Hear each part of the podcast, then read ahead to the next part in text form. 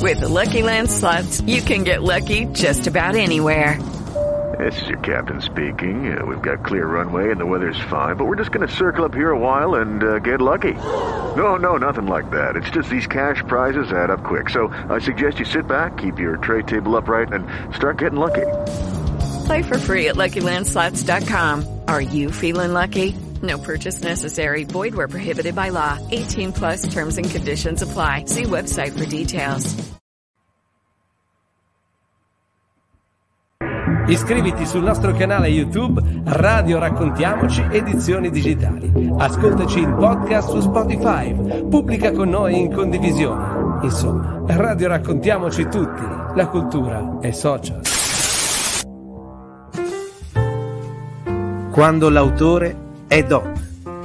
Alla scoperta delle scrittrici dimenticate. Con Simona Tonini ed Enrica Bardetti.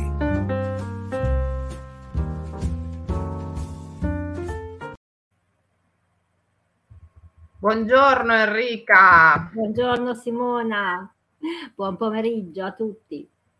ben ritrovata. Allora adesso sto sistemando, siamo in diretta, quindi sistemo il nostro banner. Qua abbiamo già l'immagine della scrittrice di cui oggi andremo a parlare. Prego, di chi parliamo oggi? Sì, allora, la scrittrice che oggi andiamo a riscoprire è Annie Vivanti. È una scrittrice molto prolifica e cosmopolita, che pur essendo nata in Inghilterra e aver vissuto a lungo in America, ha però eletto l'Italia a patria ideale. Eh, purtroppo qui da noi è ricordata solo per la sua storia con Giosuè Carducci, ma Annie Vivanti è stata invece protagonista per decenni della vita letteraria italiana, oltre che degli altri paesi in cui ha vissuto. Eh, fino a qua, Simona, mh, abbiamo parlato di scrittrici italiane che, grazie alla loro capacità e ai temi trattati nei loro romanzi, sono state spesso tradotte all'estero. Ehm, ma pur conoscendo e padroneggiando altre lingue, soprattutto il francese, ehm, e ricordate anche per essere abili traduttrici, ehm, non hanno mai scritto, salvo qualche acce- eccezione, ehm, in altre lingue. Mm.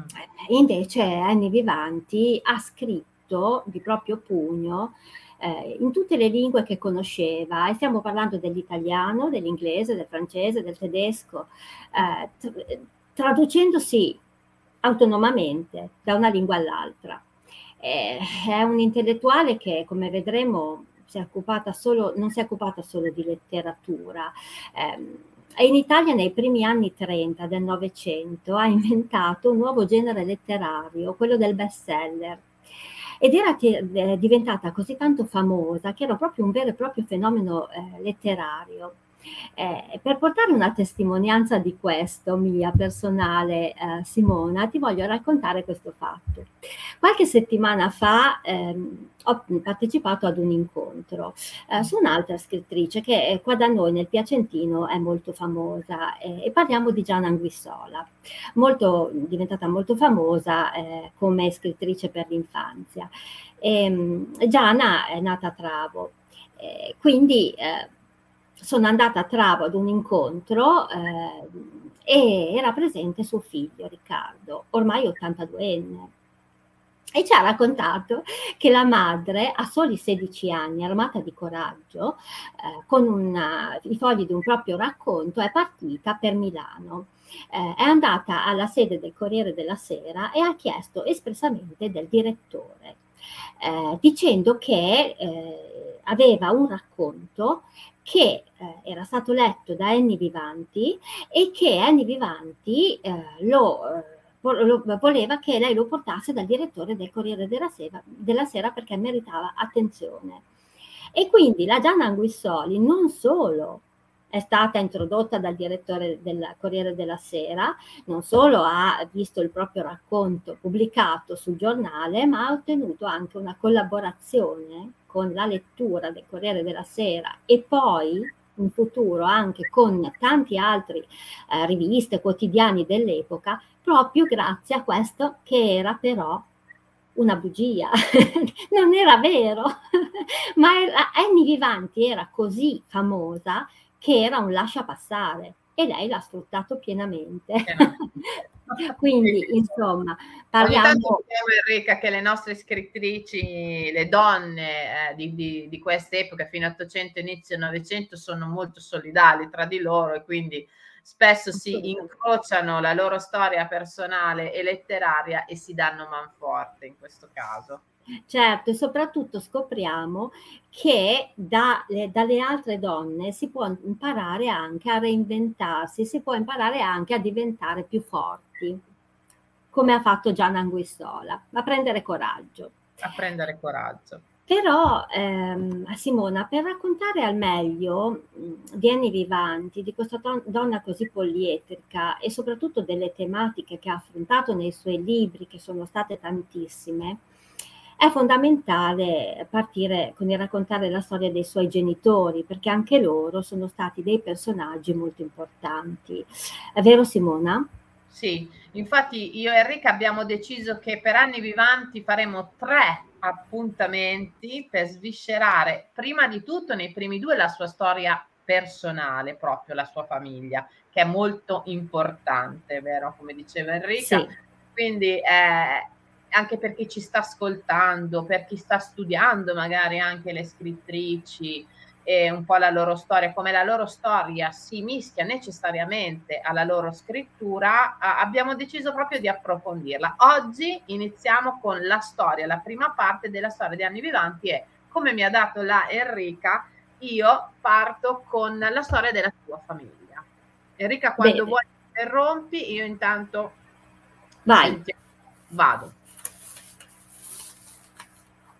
Anna Emilia Vivanti, questo è il suo nome di battesimo, nasce in un sobborgo alla periferia di Londra il 7 aprile 1866 da padre italiano e madre tedesca. Il padre Anselmo appartiene ad una famiglia lombarda di origini ebraiche. A Monza, dove nasce nel 1827, Anselmo inizia l'attività di commerciante di seta che poi porterà avanti per tutta la vita e si lega sentimentalmente alla giovane Giuditta Polettini.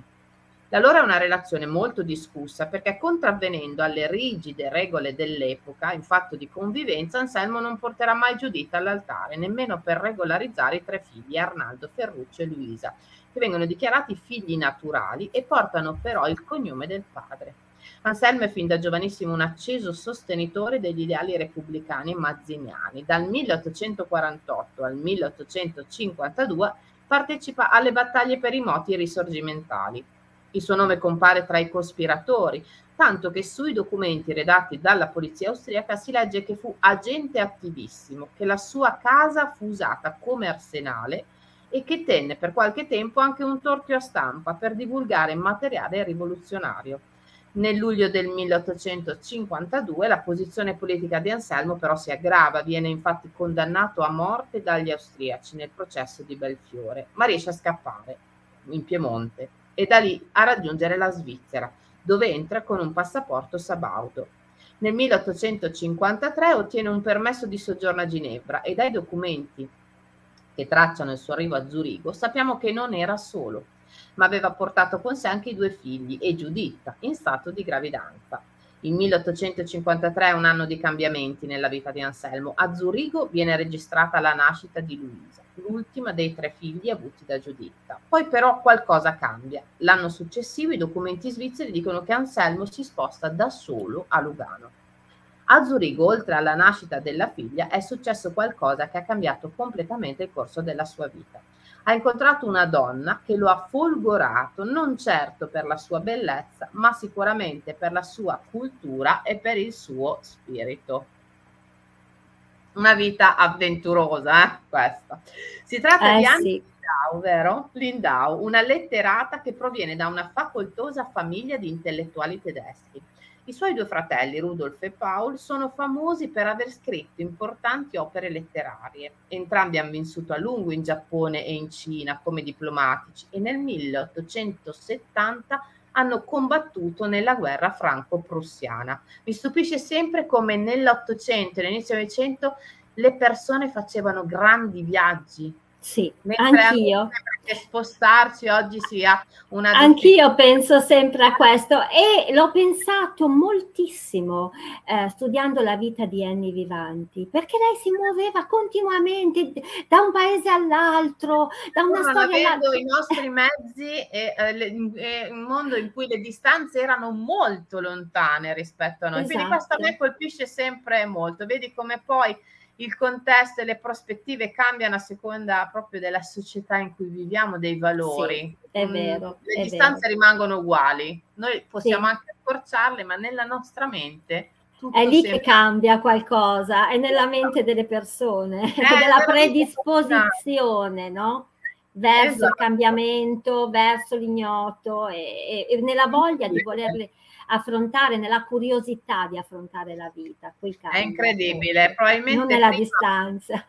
Probabilmente prima si aveva la necessità di andarsele a prendere le cose. Eh sì, eh, certo. È certo. veramente affascinante questa, questa differenza sì. di movimenti e, e, questa facilità che avremmo oggi invece di percorrerli. Comunque, sì, dicevamo sì. che entrambi... Che diamo per scontati invece. Molto. Entrambi hanno vissuto, diciamo, a lungo in Giappone e in Cina come diplomatici e nel 1870, dicevo, hanno combattuto nella guerra franco-prussiana. Rudolf, il più grande dei due a guerra finita, viene assegnato all'ambasciata tedesca a Parigi, dove oltre alla carriera diplomatica porta avanti anche una fervida attività intellettuale. Da, di lui restano romanzi e libri di memorie. Il fratello Paul, o Paolo, ho detto prima sarà Paul, invece dopo la guerra non torna in patria. Dal 1899 al 1903 ha diretto il Berliner Theater e durante la sua vita si è occupato di critica letteraria e ha scritto saggi e articoli per giornali e per riviste. Non si conoscono i motivi che hanno portato Anna Lindau in Svizzera nel 1853. Quel che è certo è che quello tra lei ed Anselmo Vivanti è stato un grande amore, un sodalizio che però finisce nel 1880, quando Anna muore probabilmente per tisi. Dopo il loro incontro a Zurigo, Anna e Anselmo restano per due anni in Svizzera. Poi, dal momento che Anselmo non si sente più sicuro nemmeno lì, nel 1855 si trasferiscono in Inghilterra, dove l'anno successivo si sposano. Dal 1864 abitano stabilmente nella Park House, situata nel sobborgo londinese di Northwood, dove Anna tiene un famoso salotto letterario frequentato da esuli e intellettuali tedeschi. Anna Lindau non è bella, ma affascina. Tutti con la sua cultura, come scrive di lei Jenny Marx, moglie del filosofo Karl Marx uno dei tanti letterati con cui Anna Lindau intrattiene un intenso rapporto intellettuale e una fitta corrispondenza, uno dei tanti. Uno dei tanti. Esattamente. Scrive, eh? Scrive Esattamente. all'amica e scrittrice tedesca Kate Frelligraf, parlandole di Anna. È una strana, piccola donna brutta e deforme ma piena di vita e di spirito. Si chiama Mrs. Vivanti, è sposata ad un italiano ed è un'ardente ammiratrice di Dante, che conosce appassionatamente. Mi ha tanto ricordato quella donna che Balzac descrive nella Recherche de l'Absolu. Pensa un po' che mamma e che papà e che eh. zii. Eh? Hanno, eh? Hanno, eh, da dove arriva questa nostra Anni Vivanti? Era fondamentale capirlo, saperlo, per esatto. poi dopo capire come lei e come è riuscita a fare quello che ha fatto in realtà. Esatto. Mentre Anna anima il suo salotto, studia letteratura e scrive poesie, novelle per l'infanzia, articoli di giornale per rubriche letterarie e un volume che raccoglie le impressioni dei suoi viaggi a Creta, Costantinopoli, Napoli e Firenze, Anselmo continua dall'Inghilterra a cospirare attivamente contro il governo asburgico. Ospita molti esuli, accrescendo così la sua notorietà, tanto che dopo l'unità d'Italia diventa membro del Comitato di Italiani che nel 1864 accoglie Garibaldi durante la sua visita a Londra e nel 1879 fa parte del comitato voluto dal governo italiano per la tutela degli operai che lavorano all'allestimento del padiglione italiano all'esposizione internazionale statutaria. Si e parla qui... tanto dell'esposizione, no? Eh, Questa eh, era la prima, la prima esposizione. Assolutamente. e qui diciamo che Anna uh, Vivanti era nata nel 1866 guarda cosa già stava vivendo nella sua prima propria infanzia. Nel giugno 1871 viene chiesto a lui di pronunciare il discorso di commemorazione davanti al feretro che contiene le ceneri di Ugo Foscolo, ritrovate proprio quell'anno nel cimitero di Chiswick. È in quel fervido ambiente familiare che nasce Anna Emilia Vivanti, detta Annie, ultima dei figli di Anna e Anselmo, dopo Italo, Anselmo, lui e Eva. E qua arriva Anni Vivanti. Arriva, arriva Anni Vivanti, sì. E do, cosa possiamo dire? Che in un contesto come questo, insomma, dove la passione per la letteratura eh, si sposa con la, la lotta per gli ideali, eh, c'è tanto da attingere. E Annie non si, non, non si lascia certo perdere l'occasione. E quindi cosa fa? Eredita dal padre l'amore per l'avventura e per i viaggi, l'impegno per la difesa dei diritti dei popoli oppressi e la libertà dalle convenzioni, perché abbiamo visto che eh, Anselmo convive con Giuditta Polettini eh, prima di sposarsi con Anna Lindau, quindi mh, mm, va contro proprio alle convenzioni dell'epoca. E dalla madre invece assorbe eh, Annie la cultura letteraria. Poi c'è anche da dire che mh, oltre a tutto questo, crescere in una famiglia poliglotta, così aperta e allargata, ehm, le consente di non avere pregiudizi, insomma, e di condurre una vita libera dai condizionamenti. Eh, una famiglia mh, allargata, Simona, perché dai documenti ritrovati recentemente si è scoperto che quando, come hai detto tu, nel 1855 Anselmo si trasferisce in Inghilterra insieme ad Anna Lindau, porta con sé i tre figli avuti da Giuse- dalla Giuditta Polettini. Forse perché eh, avendogli dato il suo cognome, il suo cognome li aveva messi in pericolo, no? pur non avendoli riconosciuti, essendo figli comunque naturali, ma col cognome del padre, quindi anche loro perseguibili. Chissà, o forse perché, chissà, dopo magari eh, anche, anche eh, dopo la, la, nascita dell'ultima figlia, eh, si perdono le tracce di Giuditta Polettini. Quindi sarà morta di parto, come succedeva a tante donne dell'epoca? Mm, mm, e quindi mm. lui si è trovato solo con i tre figli, la piccolina da, eh, da crescere. Eh, peraltro Luisa, l'ultima figlia della Polettini, ehm, è stata la grande amica e, e la grande sorella di, di Annie Vivanti. Lei gli è sempre stata vicina, avevano un rapporto bellissimo le due, molto, erano molto unite. Quindi tutto sommato credo che eh, forse qualcosa è successo perché poi lui è partito solo, perché ha conosciuto anche Anna Lindau. Di fatto arriva in Inghilterra anche con i tre figli. Storia interessante quella di, della Poletti, della sua, insomma, eh? della madre dei suoi tre figli. Chissà anche, perché, anche perché si mette insieme a un rivoluzionario.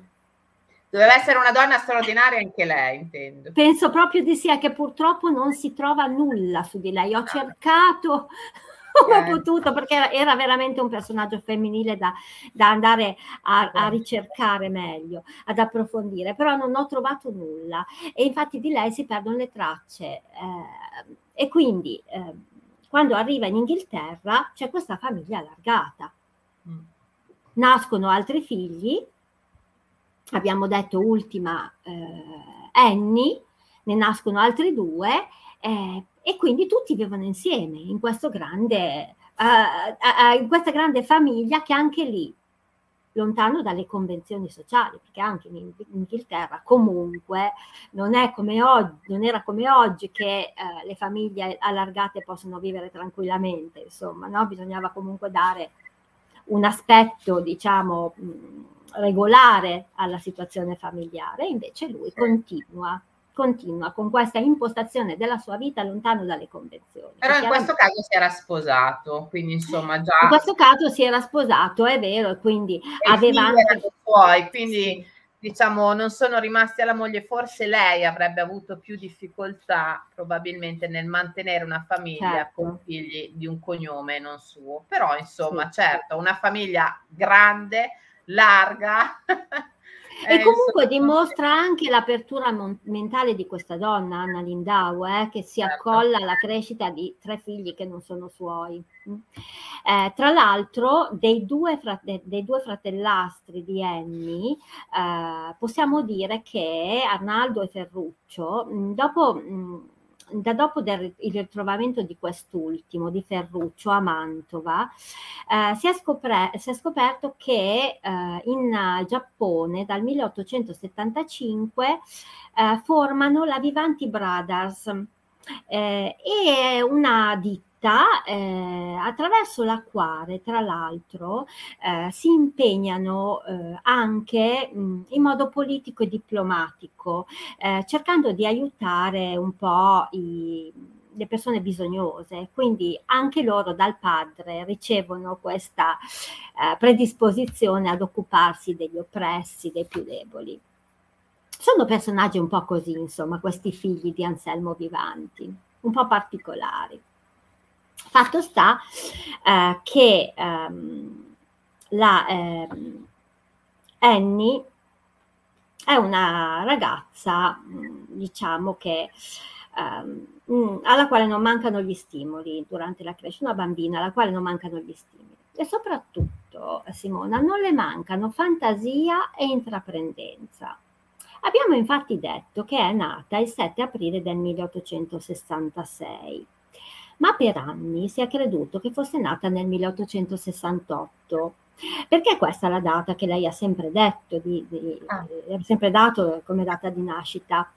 E, ehm, in realtà la sua vera data di nascita si è scoperta solo nel 2012, quando ah. si è trovato tra le carte di Ferruccio a Mantova il fratellastro quindi, no? Ferruccio, il suo certificato di nascita che attesta l'anno di nascita al 1866.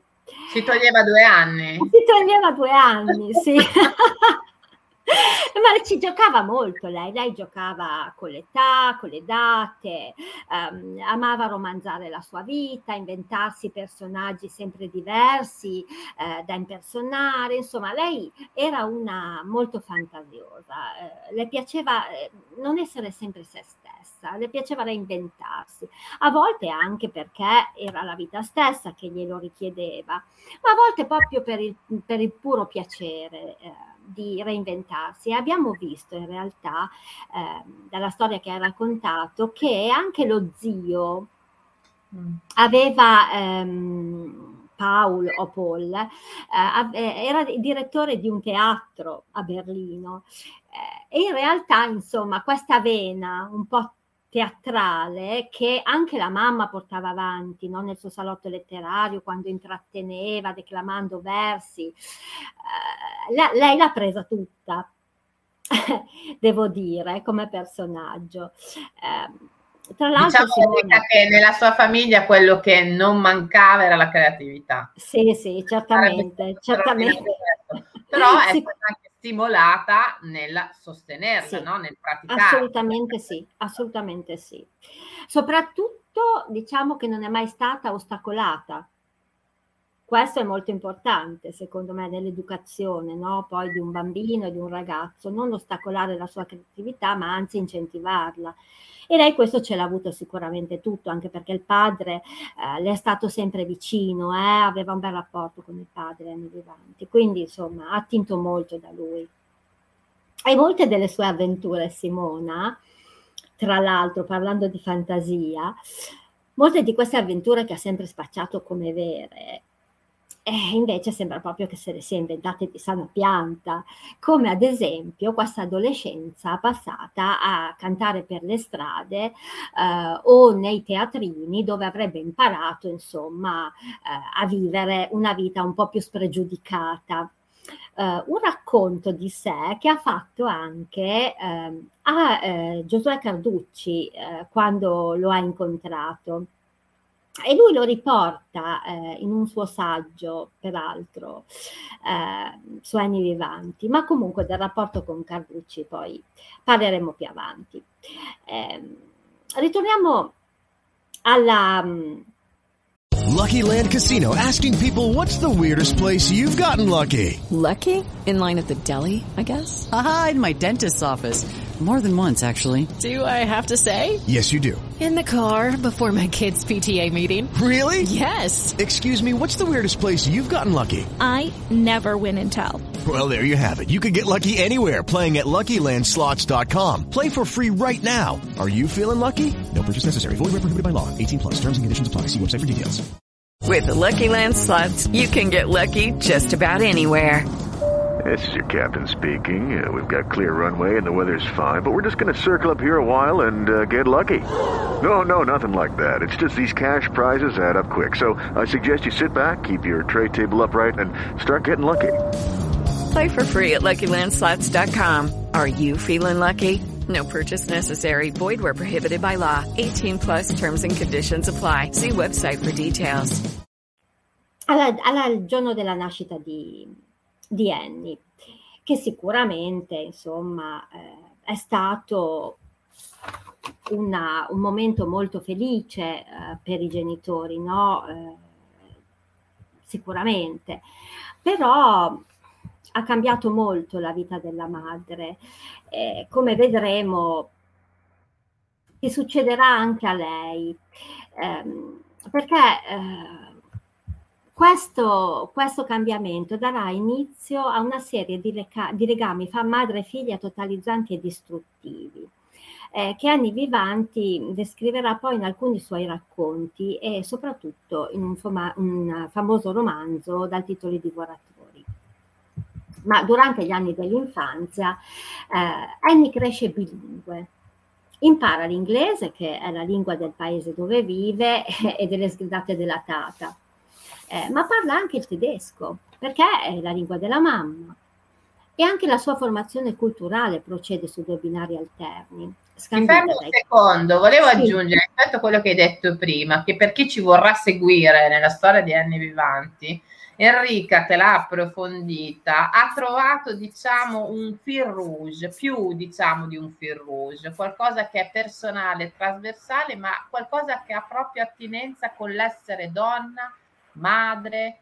E quindi insomma seguiteci perché eh, vi sveleremo anche un risvolto interessante che potrebbe riflettersi anche su di noi. Sì. Quindi non solo la letteratura, ma anche l'essere donna, madre, moglie e, e donna. Quindi, certo. Quindi, e che cosa vuol dire per una donna? Che, cosa comporta poi? Cosa può no? voler dire oggi sì. come ieri? Perché certo. poi alla fine la storia di noi donne è questa, insomma, ricalchiamo eh, a volte degli, degli schemi. Quindi, insomma, abbiamo provato, Enrica ha anche provato a tracciare una linea che sì. ha unito madre, nonna, figlia. Quindi adesso poi entreremo più nel particolare. Sì. Quindi dicevamo eh, di questo suo bilinguismo eh, e anche la formazione ca- culturale di Annie eh, procede su due binari alterni, è scandita dai capitoli della Bibbia che la governante anglicana la obbliga ad imparare a memoria e dalle letture in tedesco della madre. Eh, la madre le insegna il pescatore di Goethe, il palombaro di Schiller, ma le racconta anche delle meravigliose fiabe che sono frutto del patrimonio culturale della sua Germania. E eh, Annie cresce così, Soprattutto cresce sempre sotto la stretta sorveglianza di questa governante. Eh, e come tutti i bambini cerca di sfuggire a questa sorveglianza. E quando ci riesce si nasconde dietro la porta socchiusa del salotto, il famoso regno della madre, sal- quello dove tiene il suo salotto letterario di cui abbiamo parlato prima. Eh, sempre, che è sempre stato pieno eh, di artisti, e esuli intellettuali, esuli tedeschi, ma che da quando è nata Annie si è eh, andato sempre via via eh, so, eh, e queste presenze si sono andate sempre più via via assottigliando. E c'è un aneddoto, per esempio, Simona, che racconta Carducci su un saggio critico a proposito di questo, del, sel- del salotto eh, della mamma di Annie e di Annie bambina. Ce lo vuoi raccontare? Ve lo racconto, Enrica. Dal saggio critico di Giosuè Carducci. A Parigi visse da giovane, carissimo alla Sand, Paolo Lindau, che ha molta fama di drammaturgo e di critico, come scrittore nella Gartenlaube e direttore del Weberland und Meer e del Nord und Sud, se l'ho letto giusto. Autrice della guerra in tempo di pace del ratto delle Sabine, che pare divertissero tempo addietro anche il pubblico italiano, è una nipote di cotesti Lindau dei quali era la sorella la signora che fu madre dell'Anni Vivanti, signora colta e che scriveva versi in tedesco e in inglese, soavi e calmi. In Londra andavano a conversazione da lei poeti e critici della patria tedesca. Tra questi Ferdinando Freiligrath, che recatasi sulle ginocchia la piccola Annie soleva recitarle i suoi versi. Alla cavalcata del leone la bambina, sbarrati i grandi occhi, impallidiva. Il poeta rivoluzionario l'abbracciava e le diceva Wunderkind.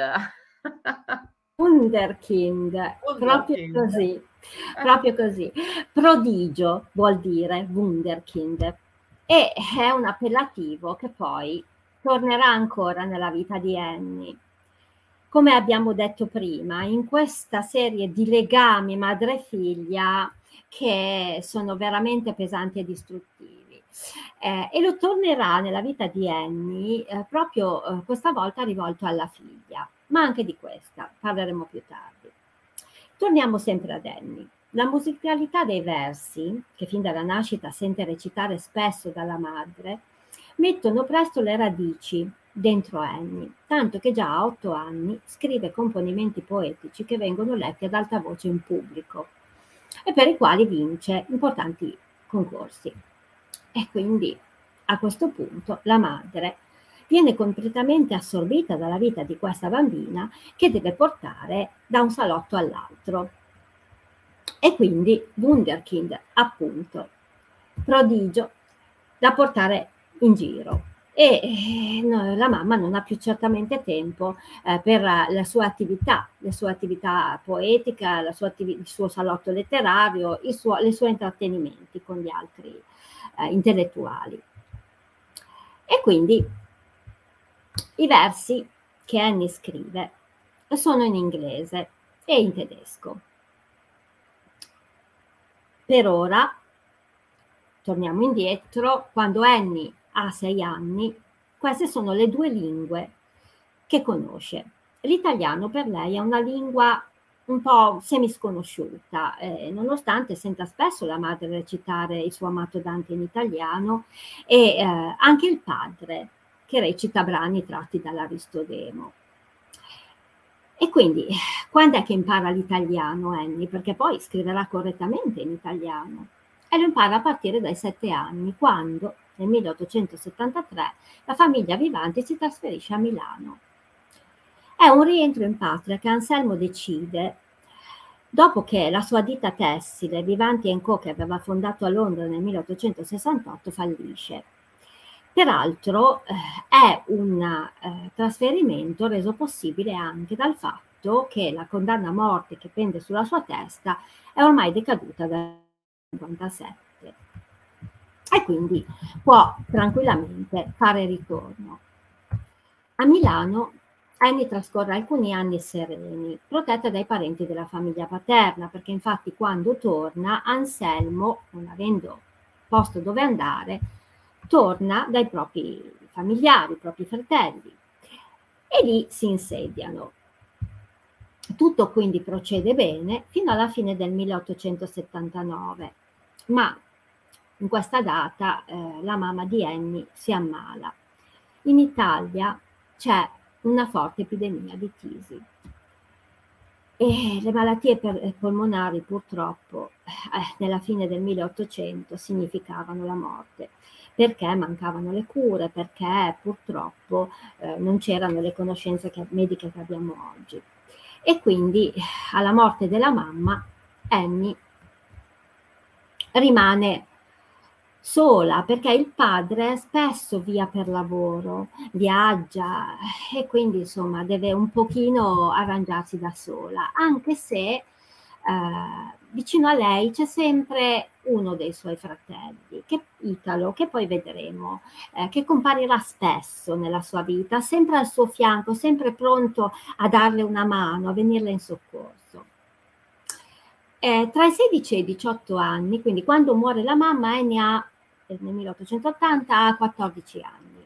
Invece tra i 16 e i 18 anni risulta iscritta alla Scuola Normale Superiore di Milano, dove Simona in realtà non è che va per studiare tanto la cultura italiana, eh, le lettere e la storia che poi sappiamo che saranno il suo tallone d'Achille, poverina, le verranno sempre comunque rinfacciate come mancanza assoluta, eh, ma ci va appunto per affinare la lingua perché lei un pochino la sa, ma non tanto per poterla scrivere. E lei vuole scrivere, perché infatti continua a scrivere poesie comunque, non smette mai. E allora a questo punto dice, a scuola quello io devo fare e lascia indietro tutto il resto. Quindi eh, prosegue anche studiando canto, oltre a scrivere poesie, ma l'epidemia di tisi che ha colpito la sua famiglia, la famiglia Vivanti, e eh, che eh, ha eh, portato alla morte anche alcuni fratelli del padre, eh, sembra non voler finire. E quindi il padre, per mettere al sicuro Annie, la manda in un collegio svizzera. Nel frattempo, mentre lei è in Svizzera, Anselmo decide di risposarsi eh, si risposa e insieme alla nuova moglie eh, decide di partire per New York. Il 30 novembre del 1885, sul certificato di sbarco dalla nave Umbria, il nome mm. di Anselmo è registrato insieme a quello della nuova moglie Teresa Gancia e a quello però anche della figlia Anna Emilia Vivanti, la nostra Annie appunto, ah. che sbarca a New York. Cioè, così, come se nulla fosse, vedi? Il collegio non ci sta? No, perché a questo punto lei, eh, il padre, la porta con sé. C'è questo legame tra di loro, non vuole lasciarla in Italia. Non dico sola perché comunque sola c'è qualche fratello in Italia, non solo non è, ma e comunque la casa di famiglia rimane sempre quella. Certo. Eh, però lui è molto legato ad Annie e, la, e poi con lei forse più con lei che con gli altri figli, da quello un po' che si vede dalla loro storia, ha proprio questo legame anche, questa passione per i diritti civili, no? per i diritti dei più deboli e, e lei lo asseconda molto in questo, poi vedremo. E quindi eh, lui se la porta, la porta con sé. Quindi a New York Anselmo, come sbarca, viene celebrato per il suo passato mazziniano. Viene nominato Lucky Land Casino asking people what's the weirdest place you've gotten lucky? Lucky? In line at the deli, I guess. Aha, in my dentist's office. More than once, actually. Do I have to say? Yes, you do. In the car before my kids' PTA meeting. Really? Yes. Excuse me, what's the weirdest place you've gotten lucky? I never win and tell. Well, there you have it. You can get lucky anywhere playing at LuckyLandSlots.com. Play for free right now. Are you feeling lucky? No purchase necessary. Void where prohibited by law. 18 plus. Terms and conditions apply. See website for details. Come presidente della Camera di Commercio italiana e presidente della società Reduci delle Patrie Battaglie. E alla causa dei reduci, che abbandonati dalle patrie vivono in stato di indigenza, si appassiona moltissimo anche Annie, eh, che si spende a fianco del padre per un miglioramento delle condizioni di vita di questi reduci. Un, un, impegno verso le ingiustizie che la vede spesso protagonista attiva durante la sua vita. È vero Simona? Ehm, ci, ce lo vuoi raccontare? Ci sono Enrica, eh? stavo cercando sì. di togliere un rumorino che sento, sì. ma è una diretta, lo senti anche tu, è una diretta, sì. vabbè, insomma oggi si vede che internet è intasato. L'impegno politico. Facciamo questa sì. seconda lettura eh, sul, sì. sull'impegno Vediamo politico. cosa succede allo scoppio della prima guerra mondiale. Esatto.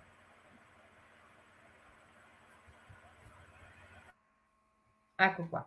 Allo scoppio della prima guerra mondiale, Anni Vivanti si sente subito in dovere di dare il suo contributo, scrivendo articoli su giornali e riviste, sempre pronta a intercettare le suggestioni della realtà e a trasporle nella finzione letteraria.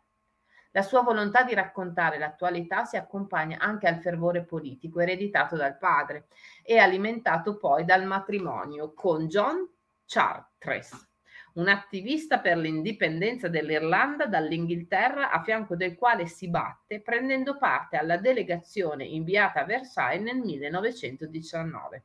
Questa spiccata sensibilità politica e sociale la porterà più avanti a manifestare pubblicamente posizioni a sostegno della nazionalità oppresse, soprattutto in chiave anti-britannica. Per esempio, oltre alla causa irlandese, Annie si fa portavoce anche della lotta per l'indipendenza dell'Egitto dall'Inghilterra. Quindi, durante la sua vita, lei non si è mai tirata indietro, si è sempre spesa anche in, beh, nelle lotte politiche, eh, proprio per questa passione che le ha trasmesso il padre. Ma torniamo a New York, mm, dove l'avevamo lasciata. Nel 1886 Annie ha 20 anni e inizia ad apparire in pubblico. All'Atlantic Garden canta e balla con il nome di Georgette Marion. Ed è a questo momento che Annie, che Annie crea il personaggio di George Marion, eh, che eh, durerà in versione letteraria fino, fino, ai primi anni 90 dell'Ottocento. Eh, poi fa anche qualche esperienza di teatro teatro e, e qui scopre veramente di avere una vera e propria passione per il teatro. Eh, le piace così tanto quel mettere in scena la vita che fa suo quel modo di vivere tutto teatrale.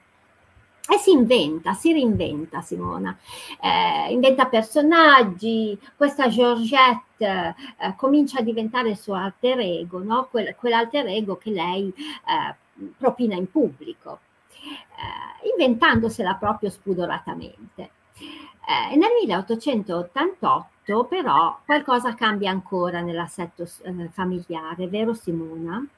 Sì, vado. 1888 Enrica, nel 1888 Anselmo si reca in Giappone per presenziare al funerale del figlio Arnaldo il primo dei figli avuti da Giuditta Polettini, e prima di andarsene decide di riconoscere finalmente anche Ferruccio, il secondo figlio avuto dalla Polettini. In Giappone però, questo purtroppo che succede, Anselmo si ammala e al suo ritorno decide di non fermarsi in America, ma di tornare a curarsi in Italia, dove muore l'anno successivo, nel 1899 ma quando stanco e provato arriva a Milano c'è Annie ad accoglierlo. Quindi momento drammatico per la sua vita, sì, vero? Sì, soprattutto la perdita di questo padre, di questo padre che per lei è veramente un faro. E quindi un po' il mondo le crolla addosso, ma vediamo che Annie non è persona che si fa crollare il mondo addosso, eh? anzi, ehm, lei comunque era rientrata in Italia prima del 1880, era, era rientrata nel 1877 abbiamo detto che comunque la casa di famiglia c'è sempre, quindi lei non ha difficoltà ad andare e venire, come abbiamo detto incredibilmente, questi spostamenti da un paese all'altro, eh, che chissà quanto saranno durati, la traversata, eppure comunque noi la ritroviamo nel 1877 in Italia, questo è, dalla, da New York, questo è proprio il mondo delle persone che non si lasciano intimorire da, dagli, dagli impedimenti. Certo. Il 1889 la vede un po' impegnata a rendersi economicamente indipendente, perché chiaramente la, la morte del padre pesa anche sulle, sulle, sull'economia. E cosa fa? Dà lezioni di pianoforte e di lingue, canta nei locali notturni e eh, tra tutte queste attività eh, cerca di avverare il suo sogno che è quello di diventare attrice di teatro. E eh, a un certo punto l'occasione le si presenta, ma quando arriva la sera del debutto non ce la fa a reggere l'emozione e fugge. Quindi svanisce anche questo sogno e forse il sogno, il teatro non è proprio la via da seguire e quindi forse Annie pensa meglio tornare alla scrittura. Dopo la morte del padre, quindi Annie rimane in Italia, a Milano, nella casa di famiglia che si trova in via Morigi, al numero 4, dove vive anche il fratello Italo, che di professione fa il medico. Ed è proprio Italo a fornire la soluzione quando decide di fare il primo passo nel mondo letterario. Dopo che, che l'editore Treves rifiuta, si rifiuta di pubblicare la sua raccolta di poesie. Ma facciamo, Simona, facciamolo raccontare a lei, che lo ha scritto così bene in un articolo sulla nuova antologia poi nel 1906. Vediamo cosa succede. Vediamo. Il fratello Italo dalla nuova antologia del 1906. Un giorno nel 1890 a Milano mi trovai timida e tremante dinanzi al formidabile scrittorio, del, scrittorio scusami, al formidabile scrittorio dell'editore Emilio Treves. Egli teneva tra due dita sdegnose un sottile rotolo manoscritto che io gli avevo portato. L'editore le dice di no, ma forse gli apparvi piccola e triste quando volsi le spalle e me ne andai verso la porta perché aggiunse come per consolarmi. Me ne dispiace, creda, ma ci vorrebbe per esempio una prefazione del Carducci. Allora si potrebbe riparlarne del Carducci, pensai. Ma cosa dice? Giù nella via la mia governante, Miss Gunn, mi aspettava. Prima che io salissi mi aveva detto Guarda di insistere per la copertina che sia celeste e oro. Su ciò sii incrollabile. Quando mi vide tornare mi disse: Bene, la copertina, ma che copertina? Quell'uomo si è burlato di me. Ha detto che li stamperebbe con una prefazione del Carducci. E chi è Carducci? chiese Miss Gunn. Oddio, non so, uno come Milton, morto 300 anni fa. Andammo malinconicamente a casa. Ci venne incontro Italo, mio fratello maggiore. Quando udì la mia storia, rise e disse: Ma prendi il primo treno per Bologna e va a prenderti la prefazione. E così feci. Hai visto quindi lei che poverina ha speso tutto il suo tempo ad affinare la lingua, ma non lo sa che è Carducci. E in un altro racconto dice: Sì, sì, ma io Carducci lo sapevo chi era, nel senso che avevo sentito la mamma che declamava le sue poesie, ma siccome la mamma declamava sempre Dante, ho pensato: Sì, ma questo Carducci è come Dante, è del 300, chissà da quanto è morto, come faccio io a farmi fare una prefazione da uno che è morto? Ed è, è bellissimo anche il racconto, veramente, è bellissimo il racconto anche di questa governante. Eh, questa Miss Gunn che a un certo punto le dice mi raccomando la copertina. Come se eh, poi scopriamo no, anche dietro questi personaggi personaggi minori che sono tutt'altro che minori, perché questo certo. governante dimostra in realtà di sapere il fatto suo anche del mondo letterario, anche del mondo de- dei libri, del, del, pubblico, delle vendite e chi lo sa. Di essere probabilmente Enrica stata determinante anche nella storia della stessa Annie, perché fondamentalmente certo. era lei no, che magari confidava le sue cose, era lei che consigliava, come ha consigliato la copertina, certo. molto probabilmente si affidavano l'una all'altra. No? Nelle, per, per certo, poter... ma poi insomma venendo meno la mamma, probabilmente eh. è la figura femminile determinante questa, no? che le è stata vicina insomma da, anche da quando era piccola, certo. quindi ha cercato di, di, fare del suo meglio per fare un po' da mamma per questa ragazza e dicevo mi raccomando quando sali eh, la copertina. e, que- e, questo è il racconto eh, sul quale ci fermiamo in questa prima parte per poi procedere la prossima volta a raccontare di cosa succede con Carducci. Quindi noi ci incontro. fermiamo sul punto più bello, quindi eh sì. seguiteci lunedì Enrica alle sì. circa alle 14.30 il 15 maggio riprendiamo la storia di Anni Vivanti da questo Carducci che pareva morto ma in realtà a cui lei andrà a bussare per poter avere la sua prefazione e poi Esatto. Boom, Vediamo. vedremo cosa succede, come proseguirà Certo. questa storia. Io ringrazio Enrica, eh, ringrazio voi che ci ascoltate, ci vediamo lunedì all'appuntamento quando l'autore è, è donna, vi aspetto oggi pomeriggio, abbiamo due o tre appuntamenti, con il- parlando diciamo di Annie Vivant che era multi, multitasking rispetto all'arte, teatro, poesia e cibo e benessere, quindi oggi su Radio raccontiamoci tanti appuntamenti. Anni Vivant, 15 maggio, riprendiamo la sua storia personale con Enrica Pardetti. Grazie. A lunedì. Iscriviti sul nostro canale YouTube Radio Raccontiamoci Edizioni Digitali. Ascoltaci in podcast su Spotify. Pubblica con noi in condivisione. Insomma, Radio Raccontiamoci tutti. La cultura è social. Quando l'autore è donna. Alla scoperta delle scrittrici dimenticate. Con Simona Tonini ed Enrica Bardelli.